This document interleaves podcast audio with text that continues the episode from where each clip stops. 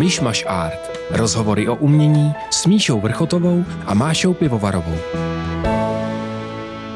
Tak moc vás vítám u nového podcastu Myšmaš Art, natáčeného z Vintrnicovy vily. Od mikrofonu vás zdraví Máša Pivovarová. V dnešním podcastu se budeme věnovat cenám v oblasti výtvarného umění udělovaným Českou akademií vizuálních umění, takzvanou ČAVu. Letošní přidávání proběhlo 23. října v Umělecko-průmyslovém muzeu v Praze. Zajímat nás bude celkově činnost České akademie vizuálního umění a také podmínky, ve kterých pracují současní kurátoři výstav. Mými hosty jsou umělkyně Erika Bornová, Dobrý den. Ano, dobrý den. Která se věnuje jak suše, tak malbě a kresbě. Můžeme připomenout její nedávnou nesmírně zajímavou a úspěšnou výstavu v Colorado Mansfellském paláci nazvanou Šílenství je strášnoci. Dnes je tu ale pozvaná nejenom jako umělkyně, ale i jako členka nejužšího vedení České akademie vizuálního umění.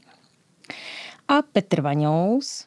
Dobrý den historik umění, výtvarný teoretik a především nezávislý kurátor, který letos získal ocenění kurátor roku za svou dlouhodobou práci na nespočetných výstavách současného umění. Přičemž je potřeba zdůraznit, že není spojen s žádnou konkrétní jednou institucí. Takže moc zdravím a gratulace k ocenění. Eh, Čavu vznikla v září roku 2020. Od roku 2021 udílí ceny, kterými chce oceňovat výjimečné osobnosti české výtvarné scény a propagovat české výtvarné umění. Mezi hlavní kategorie patří výstava roku, umělec roku, umělecká publikace, kurátor, objev, instituce a součástí přidávání cen je rovněž uvedení osobností do síně slávy. Členy poroty tvoří přes 100 osobností z výtvarné scény, umělci, kurátoři, historici umění, galeristé, sběratelé. Myslím si, že založení podobné instituce je velmi chválihodný počin a poté, co cena Jindřicha Chalupeckého přestala být vlastně cenou a rezignovala na soutěžení, eh, také důležitou institucí. Ale moje otázka zní, Neměla by být víc vidět, proniknout do médií, skutečně rozšířit povědomí široké veřejnosti o tom, co se děje na poli výtvarného umění, vyjadřovat se veřejně k aktuálnímu dění na výtvarné scéně, například k dění kolem Národní galerie nebo nyní ohledně volby nové hlavy galerie Rudolfína. Můj dojem je totiž stále takový, že výtvarné umění je u nás uzavřené v dost neproniknutelné bublině a do širší veřejnosti a od širší veřejnosti se distancuje. Co si o to myslíš, Eriko? No, tak bohužel máš pravdu, protože skutečně výtvarné umění to zajímá pouze úzký okruh lidí a eh, jak jsme se vlastně bavili na začátku, ještě před vysíláním, tak eh, vlastně periodika tištěný se tomu věnou velice málo a jako na internetu člověk občas eh, si přečte, která výstava se udála, ale těch zpráv je bohužel strašlivě málo. Myslíš, že právě tato instituce České akademie vizuální umění by měla hrát tuto, tuto tak roli? Je, bohužel je to vlastně jako, nebo bohudík je to jediná vlastně teďkon eh, uskupení, že jo, který vůbec se tím zabývá a myslím si, že to je vlastně strašně dobře, že něco takového vzniklo. Já tam jsem teda rok, jako je to moje první funkce v životě a zřejmě i poslední. A nevím, které ještě dlouho budu v tomto výboru, ale každopádně je to záslužná činnost, protože třeba Síň Slávy, která se věnuje už starším umělcům, tak ty jsou vlastně vždycky strašně dojetí, že vůbec si na ně výtvarná obec vzpomněla. Tak já doufám, že teď ten příští rok, že se toho bude kolem čeho odehrávat daleko víc. Uh-huh. A jak vnímáš, Petře, úlohu Čavu, eh, ty, jaká by podle tebe měla být její role? A nevytváříme si onu bublinu, o které jsem mluvila, tak to troš, trošku sami. Je to ochranná bublina v tom smyslu, že panuje strach, že pokud se výtvarné umění víc otevře veřejnosti, příliš se spolu, spopularizuje, zvulgární, ztratí na kvalitě a intenzitě a nebo se jedná o trošku arrogantní bublinu ve smyslu, my si tady děláme něco, čemu vy obyčejní smrtelníci nemůžete rozumět? Tak já si myslím, že oba, oba názory na Čavu můžou být a určitě existují. Já patřím mezi zakládající členy Čavu, nemám ale v Čavu žádnou funkci, jsem pouze, pouze řadový člen. Ale kromě toho, že Čavu udílí ceny každoročně v kategoriích, které se jmenovala, tak v tom v těch premisách vlastně toho, co by, co by měla mít v nějaké činnosti, tak je i třeba podpora umělců z hlediska nějaké legislativy, z hlediska nějakého postavení vlastně v rámci uměleckého provozu nebo v rámci vlastně nějakých uh, pracovně právních vztahů. A myslím si, že i tímhle směrem by se Čavu měla časem jako zorientovat a začít, začít aktivně působit.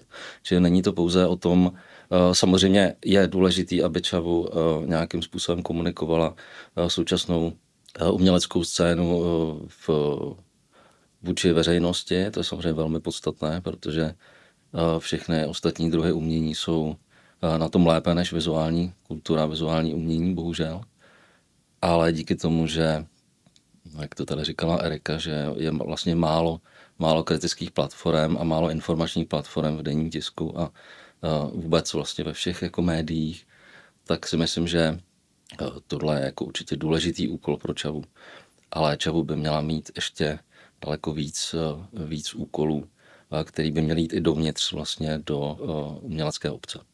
Mhm. Já teda ještě do toho Petr jakhle skočil. My jsme vlastně byli během tohoto roku vlastně eh, s kolegou Jirkou Matějů a vlastně s Pavlem Markusem, který je, myslím, místo předseda že, Čavu, eh, za ministrem Baxou, s kterým jsme teda jako Jiří sepsal takový elaborát bodů, který by teda mohlo ministerstvo kultury řešit, tak pan ministr přislíbil, že se jeho náměstci na to podívají a že se nad tím zamyslí tak máme tady samozřejmě naději.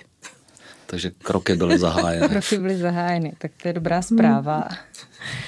Mě vyprá... no, ano. Pak, ještě, pak ještě vlastně v době covidu, že jo, protože eh, Čavu vznikalo vlastně, vlastně v covidové době nebo lehce před covidový, tak se projevily aktivity eh, směrem k tomu, že by se měly otevřít, vlastně, protože byly uzavřený eh, galerie, byl, byl uzavřený umělecký provoz, tak jenom připomenu, že v té době a, a vlastně aktivně Čavu eh, se se dělo o to, že byly, že byly otevřeny eh, aspoň soukromé galerie. Mhm.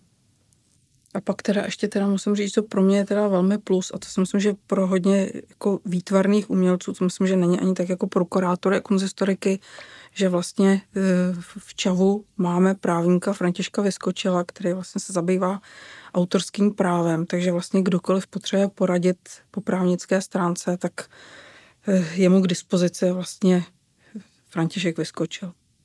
Hmm. Kapacita v oboru. Zajímavá funkce. Hmm. Teď je otázka, jestli o tom zase ví uh, ti, kdo by třeba hmm. tuto pomoc chtěli využít. Ti, kdo chodí na schůzi jednou za rok, tak o tom ví.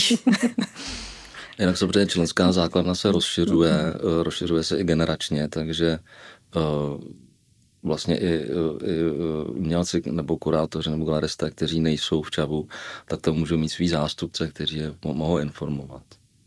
A je teda Což, ještě... K čemuž určitě no. dochází. Ale jak teda Petr říká, ještě ta členská základna se rozšiřuje, ale má velmi přísné teda ano. jako kritéria, že skutečně musí dva členové navrhnout dotyčného umělce a pak se hlasuje, jestli skutečně bude přijat nebo ne. Protože by bylo fajn, kdyby se to zachovalo vlastně určitý renomé u každého umělce. No a ty, Petře, jsi tedy kurátorem tzv. na volné noze. Uh, nejsi zaměstnaný v žádné instituci, takže připravuješ výstavy pro různé prostory, různým současným umělcům. A schoče by možná, kteří do toho tedy tolik nevidí, zajímalo, jak náročná je tato práce z hlediska času a finančního ohodnocení? No, tak eh, být nezávislý kurátor je samozřejmě jako eh, náročná pozice, protože eh, jednak, jednak člověk stále, stále honí nějaký termíny, stále mu najíždí práce, zároveň si tu práci musí taky sám vytvářet, sám jako je pánem sám sobě. A uh, má to jednu velkou výhodu proti všem nevýhodám, které jsou finanční, časové a tak dále, protože vám to žere hodně času, musí vás to hrozně bavit, aby, uh, aby uh, to člověk byl schopen vlastně vykonávat.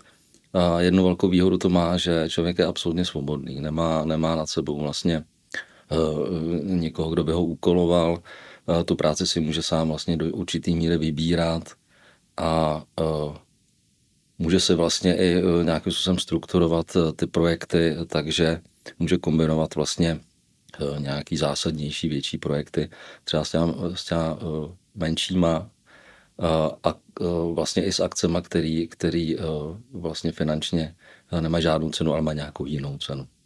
Pro mě i pro, pro autora nebo pro instituci, pro kterou to děláte. No ale jelikož mám trošku taky zkušenost s tím, co to, co to obnáší, tak nevím, jestli mi dáš zapravdu, že já teda mám často pocit, že mezi některými galeristy uh, a některými institucemi je tato práce vnímaná jako takový volnočasový koníček. Vždyť to přeci ty lidi baví, tak proč by to nedělali zadarmo? To se projevilo třeba v době covidu, kdy, eh, kdy opravdu uh, Dokonce i umělci mohli žádat o nějaké kompenzace, ale jako kurátor, jako nezávislý kurátor jsem vyplnil x formulářů, odeslal na, pří, na příslušný úřad. Úřad mi do určité lhuty odpověděl, že nemám nárok absolutně na nic. Přitom jsem svoji práci opravdu jako vykonávat nemohl, že všechny galerie byly zavřený. Mohl jsem maximálně psát nějaký texty vlastně do, do šuplíku. Čili Myslím si, že eh, to povolání kurátor eh, by mělo být přesně definovaný, mělo by, mělo by mít nějaký závaznější půdorys, mělo by mít určitě nějakou licenci, aby nemohl být každý kurátor, kdo chce, protože si myslím, že eh, to vyžaduje určitou erudici a vyžaduje to určitou, určitou odbornou průpravu. A myslím si, že tohle Zase se znovu vrátím k čavu. Myslím si, že i tohle by mohl být vlastně jeden z bodů, eh, který by se mohl eh, ve své činnosti, eh, které by se mohla věnovat ve své činnosti akademie. Jo, já, já jsem pro všema deseti, ale ještě jak říkáš právě, jako, že vlastně jako kurátor ty máš tu, tu zkušenost taky, že vlastně všichni to tak jako považují, že tě to je přece, to tě baví, proč by se to měla dostat peníze, tak třeba Radek Volnot byl úplně dojatý po tom předávání, tak říkal, že tohle je vlastně jako jediný jeho docenění a ocenění jeho práce, protože jako ty peníze jsou fakt mizivý. A vlastně pak jsou tady umělci, kteří jsou taky zoufalí z toho, že mají výstavu, investují do toho vlastní peníze, čas a strašně by chtěli, aby byla, byla vlastně financovaná ta jejich činnost, aby dostávali nějaké ohodnocení za tu výstavu. Že? Což si myslím, že tady u nás teda jako v Čechách nebude že to skutečně nikdo tady tohle to jako neprolomí. Tak jsou, jsou, jsou galerie, které uh, je samozřejmě mizové množství, ale který s touhletou finanční částkou nějakou uh, počítají. A na realizaci, na realizaci jako té výstavy, ale na realizaci nikdo výstavy, není několik, ho, jako zaplacený několik, za to, že tu výstavu vlastně dělá, nebo za návštěvnost. Není to honorář. Není to honorář, no. Je to tak, provozní částka. No. Si se shodneme na tom, že přesně to je možná Eh, to, na čem by ještě tedy Čavu mohla, mohla pracovat, hmm. že samozřejmě ta ocenění jsou velmi důležitá a jak to několikrát zaznělo pro mnoho z těch lidí, je to opravdu nějaký důkaz ohodnocení jejich, jejich dlouhé, dlouhé práce, která právě nemá tedy finanční ohodnocení, ale bylo by... Je to zpětná vazba. Je to zpětná je to, vazba. Je to vlastně nějakým způsobem že, nějaký že echo tě, zpátky no, prostě, že ta Že si to všimli, všimla vlastně třeba, odborná veřejnost, Přesně že vlastně tak, no. kolegové, kolegyně, že to je hrozně důležitý, že to není cena, jako že by se hlasovalo nějaká veřejnost, ale opravdu jenom vlastně odbornice, to si člověk fakt musí jako vážit. Jo. Já se toho taky vážím, hmm. teda bych se tady jako s tím přihlásil, jakože z toho mám taky radost. Hmm. No jenom, jak jsem na začátku říkala, je vlastně trochu škoda, že to nepronikne, nepronikne dál, třeba i do té širší veřejnosti, protože moje osobní zkušenost, kdy se snažím pracovat s širší veřejností, vystupovat z té bubliny, tak je, že je to zajímá, že hmm. není to tak, že by, že by je nezajímalo, co se děje v tom výtvarném umění, ale že my se trošku jako uzavíráme hmm. a vlastně i ty ceny čevu jsou toho dokladem, protože to nikde není vlastně nějak eh, víc tedy medializováno. Hmm. Máš velkou pravdu. To je, to je velká škoda, protože opravdu třeba eh, ten letošní ročník jako eh, byl mediálně zviditelný, zviditelněný vlastně minimálně, minimálně. Způsob, minimálně způsobem. Hmm. No a loňský ten byl ještě méně, jsem myslím, než letošní. Hmm. No ale to je bohužel, to má na starosti vlastně pan Krupička, že, který pracuje v médiích a tvrdí, že o to vlastně je tak minimální zájem, že se mu to podařilo někam dostat, ale vlastně já osobně ani nevím kam teda. Že to je vlastně ještě taky smutný doklad, že ani ta hmm. média uh, no to nemají úplně zájem. To, to nestojí. Hmm. No a Riko, mě by i zajímalo, jak, jak ty vnímáš roli, roli kurátora, protože mi přijde fajn, že zároveň jsi tady tedy jako zástupce tedy uh, čavu, funkcí, ale i že funkcí, jsem poprvé někde s funkcí. Máš mandát. máš mandát. Mám mandát, no. Ano, mm-hmm. ale jsi tu i jako umělkyně. Ano, tak já se považuji hlavně za umělkyně, ne, ne jako ale takže i, i, i by byl zajímavý určitě ten pohled, jak ty vnímáš roli kurátora pro sebe, když připravuješ výstavu a možná i to, co by měl tedy dobrý kurátor podle tebe splňovat. Vidět ten pohled teda hmm. jako z té druhé strany, tu umělce. Tak pro mě ten kurátor vlastně je strašně důležitý, protože já jako vlastně nejsem už úplně objektivní, když připravuji nějakou výstavu, kterou většinou připravuji třeba několik let. A tím, že člověk nemá úplně od toho odstup, tak je vlastně hrozně fajn, že přijde někdo zvenku kdo to vidí třeba jako poprvé a udělá určitou selekci těch věcí a pak za mě vyřizuje věci, které mě nebaví, že kontakt s galerií eh, nebo s galeristou a já vlastně pak přicházím téměř k hotové práci, akorát se zúčastňuji samozřejmě instalace, do které teda trošku chci mluvit a mluvím, ale jako kurátor je strašně důležitá funkce z mého pohledu. A je mi líto teda, že vlastně vždycky se setkávám s tím, že kurátor nadává, že není dostatečně finančně doceněn a ať to je prostě instituce anebo soukromá galerie. No. Samozřejmě to, to, to je ideální, si myslím, potom ta kombinace spolupráce kurátora, mm. a, kurátora a umělce. No a Petře, ty, ty skutečně, když na 150%, myslím, že to tak dá říct, připravuješ nespočet, připravuješ nespočet výstav ročně a tak teď trošku otázka na tělo. Je možné při takovém množství do každého projektu dát to, co bys chtěl, udržet tu kvalitu? Eh, já se o to samozřejmě snažím. Eh, je to i tak, že se mi tam ty autoři někteří opakují, to znamená, ta práce je ulehčená v tom, že já sleduju jejich tvorbu dlouhou dobu, takže uh, mám vlastně přístup k, k nějaký nový jejich umělecký produkci, k novému myšlení, jsem s ním v kontaktu, takže to mi samozřejmě uh, umožňuje uh, urychlit vstup. Hmm. Nezačínáš od nuly. Přesně tak, do nějakého ale... výstavního formátu. A pak se samozřejmě čas od času rád dopřeju nějakou, nějakou větší výstavu, hlubší, nějakou jako výstavu s rozvahou, s nějakým třeba půlročním, ročním, půlroční roční přípravou, kde se vlastně zhodnocují ty menší projekty. Protože i ta drobná práce, tak jak o tom psal vlastně Tomáš Garek Masaryk, je vlastně důležitá, protože si člověk osvojuje celý to prostředí, komunikaci, naciťuje se vlastně určitý, určitý typy, typy díla a pak to může zhodnotit vlastně nějakým, nějakou tematickou výstavu. Ale právě tam se snažím si ty témata nevystřílet, takže s tím zase šetřím naopak. A je něco, do čeho bys nešel? Umělec, projekt nebo instituce, kterou bys odmítl, jestli máš nějakou hranici, kterou bys nepřekročil? No samozřejmě. To je podle mě jako naprostá nutnost, protože uh, nechci sklouznout do Eh, kurátorství, eh, který já osobně, který já osobně eh, nazývám šmelc kurátorství, to znamená vlastně být, ná, být nájemný kurátor, který, který bere vlastně všechno. Myslím si, že je důležitý nebo velmi podstatný pro kurátorskou práci mít svůj názor a ten si, ten si udržet za každou cenu. Prozradíš nějaký příklad, do čeho bys třeba nešel?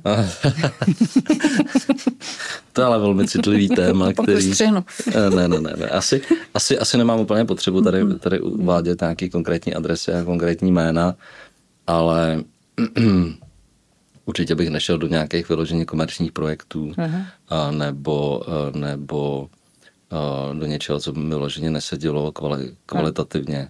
Tak myslím si, že i když se podíváte na moje projekty jakoby zpětně, kterých je poměrně hodně, tak tam možná, možná najdete nějakou jako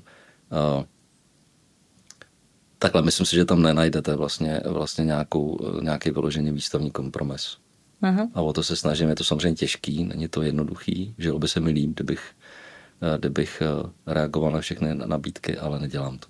Žilo by se asi líp, kdyby bylo větší to finanční ohodnocení a člověk by vůbec nemusel před tím dilematem Přesně stát. tak, přesně tak. No. A myslím si, že i pro český umění by to, byla, eh, by to byl přínos, protože eh, mít tady prostě eh, řadu kurátorů, kteří jsou dobře zaplacení a mají čas na svoji práci, samozřejmě zkvalitňuje hmm, ten umělecký hmm. provoz, to je, to je vlastně automatická vazba. Hmm. A Eriko, ty máš nějaké tabu? Může to být například sběratel, kterému bys dílo nikdy neprodala, nebo prodáváš dílo komukoliv a neřešíš to, jestli máš t- takovýhle nějaký hranice? Tak jako zatím teda, komu jsem prodala, tak to většinou byly normální slušní lidé nebo slušní sběratelé, nevím, to by musel asi vrah nebo jako nějaký pedofil, který by se jako ukájel, že někde, tak tomu bych určitě své dílo neprodala, ale ono teda, jak jsou ty různý přeprodeje, tak stejně netušíš vlastně, kde hmm. pak ty díla skončí. Se živí pak vlastním životem. Přesně tak. Um, dalo by si říct si, Petře, že jsi takovým obhájcem malby i v současném umění. Působil jsi taky v letech 2011 až 18 na Pražské akademii výtvarného umění jako odborný asistent v ateliéru kresby, Petr Boka. Zastil si ještě na akademii výrazné umělecké autority, jako byly Jiří Sobko nebo Zdeněk Beran. Co říkáš na současnou situaci na akademii, co se týká malby a kresby? Pro mě, pro mě je ten posun takový trošku bolestný, protože já jsem ještě generace, která, která respektuje to, že ten obor vyučuje nějaká autorita, která za sebou má prostě nějakou praxi a nějaký dílo, který je uchopitelný jak odbornou, tak laickou veřejností. A myslím si, že to, co se teď děje vlastně na AVU v malířských ateliérech, tak ne, že by to bylo špatně, generační obměna byla, byla samozřejmě nutná a je nutná v každém prostředí, ale co mi vadí je určitá podobnost těch ateliérů, hmm. že ty ateliéry, tak jak byly nastavený předtím, měly vždycky nějakou, byly, byly něčím výrazný a docházelo tam k nějaký názorový relaci. Byla tam větší rozmanitost. Přesně tak, byla tam větší rozmanitost. Když jsem mluvila o Sobkově, tak samozřejmě Sobkov ateliér byl úplně jiný než ateliér prostě Zdeňka Barana nebo než ateliér prostě Vladimíra Skrpla.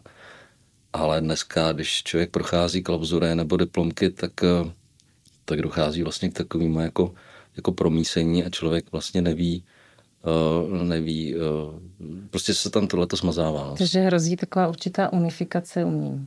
Bohužel, bohužel já to tak cítím, ale možná je to jenom můj nějaký generační pocit a možná, že tato, změna jako, jako nastává celo, uh, celoglobálně. Jo. Ale myslím si, že to je škoda, protože uh, u nás těch akademií nebo vysokých výtvarných škol zase není tolik, aby jsme si mohli dovolit nemít, uh, nemít tuhletu, která tady fungovala a uh, změnit ji vlastně v nějakou jako uh, sice jakoby diskurzivně otevřenou platformu, ale která nemá vlastně nějaký jako jednoznačný profil. Aha. Děkuji. A jako bychom tady taky trošku zmínili tvoji tvoru, protože si správně poznamenala, že především si umělkyně. Ty jsi nevystudovala na Akademii sochařství, ačkoliv se mu věnuješ především a pro tvorbu svých soch používáš netradiční materiál, polystyren, o kterém jsi v různých rozhovorech mluvila. Zmiňovala si, že ti umožňuje vytvářet díky té lehkosti i rozměrnější eh, sochy a že je možné s ním lehce manipulovat. Ale mě by zajímala Eh, otázka té barvy, protože často necháváš eh, sochy v té původní, tedy bílé barvy polystyrenu a mě by zajímalo, co pro tebe znamená ta bílá barva, jestli to má i nějakou uh, pro tebe symboliku, nebo jak, jak vnímáš tu bílou barvu? Tak já teda už se přiznám, že vlastně dva roky neřežu. Té doby, co mi prasklo to oko, tak jsem se musela vzdát teda řezných nástrojů. Takže teď už jenom vlastně kreslím a maluju ale vlastně mi se hrozně líbila ta bělost vlastně toho polystyrenu, který byl jako syrový a nechala jsem ho vlastně jenom jako dechat. Ale bohužel časem samozřejmě ten materiál, který vytěkává, takže i všechny ty starší věci jsem musela nechat bohužel zatřít epoxidem, takže už zdaleka nejsou tak jako bělostní, jako byly při původním řezání. Ten polystyren, jak říkáš, prostě to byl materiál, který mě vyhovoval nejvíc, protože to nebylo jako hlídne, že se předává, ale naopak se ubíral. A bylo to takový jako riskantní, byl takový určitý adrenalin, že člověk nesměl uříznout větší kus, protože už ten kus vlastně se nedal vrátit zpátky a byl nenahraditelný. A právě Krištof Kenterek se tady měla předtím, jak mi říkal, královna polystyrenu. Tomáš Pospíšil mi říkal, že ten mramor chudý, zase, což, což, je teda jako pravda, ale bylo to vlastně úžasný, že jsem vyřezávala vlastně, tady se nevyráběly jiný bloky než dvoumetrový. Takže já mám ateliér v šestém patře, tak tam ani nešlo dělat jako s těžším materiálem a e, výhoda byla, že jsem si vlastně vždycky jako brouk dotáhla ten dvoumetrový eh, gigantický blok až do toho šestého patra po těch schodech. A pak jsem vlastně sama mohla s tou dvoumetrovou postavou lidskou anebo zvířecí sama vlastně manipulovat a sníst zase jako dolů. Nemusela jsem tím nikoho vlastně otravovat. Hmm. To bylo pro mě taky dost důležité. A stýská se ti pořezání? Stýská, ale já jsem měla pak tak jako rozřezaný všude stehna, ruce, že vlastně, no tak člověk se neživí tělem, jo, to je, což je výhoda, ale prostě nicméně těch řezných ran už pak bylo tolik, že jsem si říkala, že to nejde takhle, no. Dobře, jenom uvědomte posluchače do kontextu, že Rika měla poranění oka a a právě na té výstavě v, zmíněné v Kloredo-Mansfelském paláci eh, měla sérii teda úžasných autoportrétů, které tvořila v době, kdy teda téměř přišla, přišla o zrak. Uh, ty jsi spolupracovala s bezpočtem umělců, Jiřím Petrbokem, Ivanem Pinkavou, Josefem Bolfem, Lubomírem Typiltem, Petrem Niklem, teď naposledy s Jakubem Janovským. Nemá vůbec cenu eh, je vyjmenovávat, protože by se z podcastu stal celovečerní film. A spolupracoval ale... jsem i s autorkama, aby, protože mě, mě, hodně, mě hodně vyčítáno, mě hodně vyčítáno že, že spolupracuju s autorem, ale já jsem udělal bezpočet výstav opravdu mm. jako s autorkama, s umělkyněmi. Myslím si, že jsou v něčem jako, jako opravdu jako natolik specifický a výrazný třeba v malbě, že, eh, že je to prostě jako velmi, velmi skvělá, skvělá spolupráce. Tak už budeme genderově vyvážení. Dobře. A mě by zajímalo, jestli ale máš nějaký sen, jakému umělci by si rád připravil výstavu, jestli ještě někdo takový je, nebo třeba i teda téma, eh, které by tě zajímalo zpracovat. Já se teď věnuju zpracování eh, ateliéru Jiřího Sobka, ateliéru, který zaniknul vlastně na AVU a potažmo tím se vracím k osobnosti Jiřího Sobka, který nedávno eh, v minulém roce oslavil 80. Myslím si, že to je stále autor, který je eh, nedoceněný eh, ne v rámci českého umění, ale v rámci dejme tomu evropského nebo, globál, nebo globálního. A myslím si, že to je autor, který by se zasloužil nějaký širší kontext s přejmenším evropskou malbou 70. 80. let, tak to je taková jako takový můj sen, že, by se, že bych se tomu hmm. třeba mohl někdy v budoucnu věnovat. Že a třeba pak, velká výstava. Třeba Jiřího velká Sobka. výstava Jiřího Sobka někde v zahraničí, opravdu v kontextu třeba německý nebo britský malby, nebo francouzský. A pak, uh, uh, pak mě samozřejmě zajímají uh, malíři globální scény. Prostě, uh, Malířky. A malířky, malířky, malířky. Ale přijde mi, že to, že eh, opravdu ten návrat, návrat zájmu o malbu a malýský médium, o obraz po roce 2000 má určitý svůj význam, který zase mě teoreticky zajímá. Takže tady asi budu působit i nadále. Budeme se těšit a byl by to teda uh, velmi krásný počin, kdyby se taková výstava povedla. Eriko, a co tvoje sny? Máš nějaké neskoušet například nějaký nový materiál nebo vystavovat v nějakém prostoru, nebo máš snad nějakého vysněného kurátora? Tak eh, já jsem teda toužila po Colorado Mansfeld vlastně mnoho let, protože se strašně líbila vlastně taková ta zapšklost toho paláce a jenom teda doufám, že po rekonstrukci nebudu nějak nemile překvapená. Tak mi se vlastně jako splnil ten sen, jako výstavy všude možně, samozřejmě tady v Praze jako byly a budou, ale že bych měla nějaký vysněný prostor, to nemůžu říct. Vysněný kurátor, tady samozřejmě Petr, že? ale prostě tím, že dlouho nemaluju, tak že spíš jako kreslem, když se věnuju teda hlavně té kresbě ale mně se v podstatě jako všechny sny tak pomalu plní. Materiály jsem zkoušela samozřejmě prostě různý silikony, umělé hmoty, ale jak jsem ta starší generace a nenosím furt ty masky, tak jsem pořád lehce přiotrávená, vždycky zkouším nějakou jako novou chemii. Ale zkouším dál a dál a baví mě to a vlastně to, co říkal Petr, že to dělá jako protože ho to hlavně baví, tak já musím říct, že já jsem nejšťastnější, když jsem sama se sebou v ateliéru. A vlastně jsem strašně ráda, protože jak vždycky každý říká, že já od těch čtyř let, tak já dělám od pěti. se tomu věnuju. A jsem vlastně strašně ráda, že pořád mě to baví, že pořád mám co vlastně jako sdělovat. A nejvíc to baví mě. A když to pak baví ještě někoho dalšího, tak je to hrozně fajn. To je krásné. Určitě baví. Děkuji. No a na závěr, Petře, prozradíš nám, vlastně to si prozradil, na čem teď pracuješ, eh, ale můžeš nás pozvat třeba i na nějakou výstavu?